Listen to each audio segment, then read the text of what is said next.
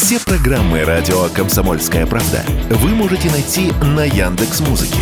Ищите раздел вашей любимой передачи и подписывайтесь, чтобы не пропустить новый выпуск. Радио КП на Яндекс Музыке. Это удобно, просто и всегда интересно.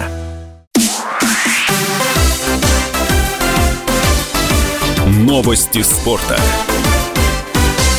Здравствуйте! У микрофона Юрий Кораблев.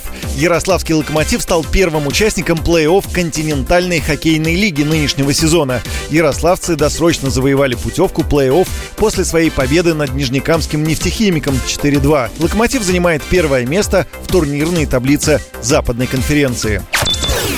Нижегородская торпеда и Магнитогорский металлург забросили друг другу 9 шайб за период в матче регулярного чемпионата КХЛ.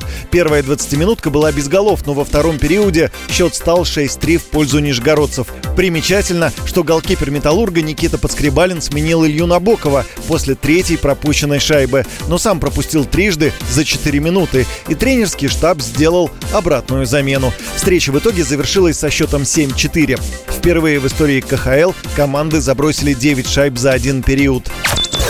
Россиянка Мира Андреева разгромила соперницу из Туниса, он Жабер, и вышла в третий круг открытого чемпионата Австралии по теннису. Встреча завершилась со счетом 6-0, 6-2 в пользу 16-летней теннисистки. Поединок на корте продлился 54 минуты. Россиянка впервые в карьере обыграла соперницу из топ-10, а также впервые выиграла сет со счетом 6-0. Жабер занимает шестое место в рейтинге женской теннисной ассоциации. Андреева 47-е. В третьем круге спортсменка сыграет с победительницей матча между россиянкой Камилой Рахимовой и француженкой Диан Пари.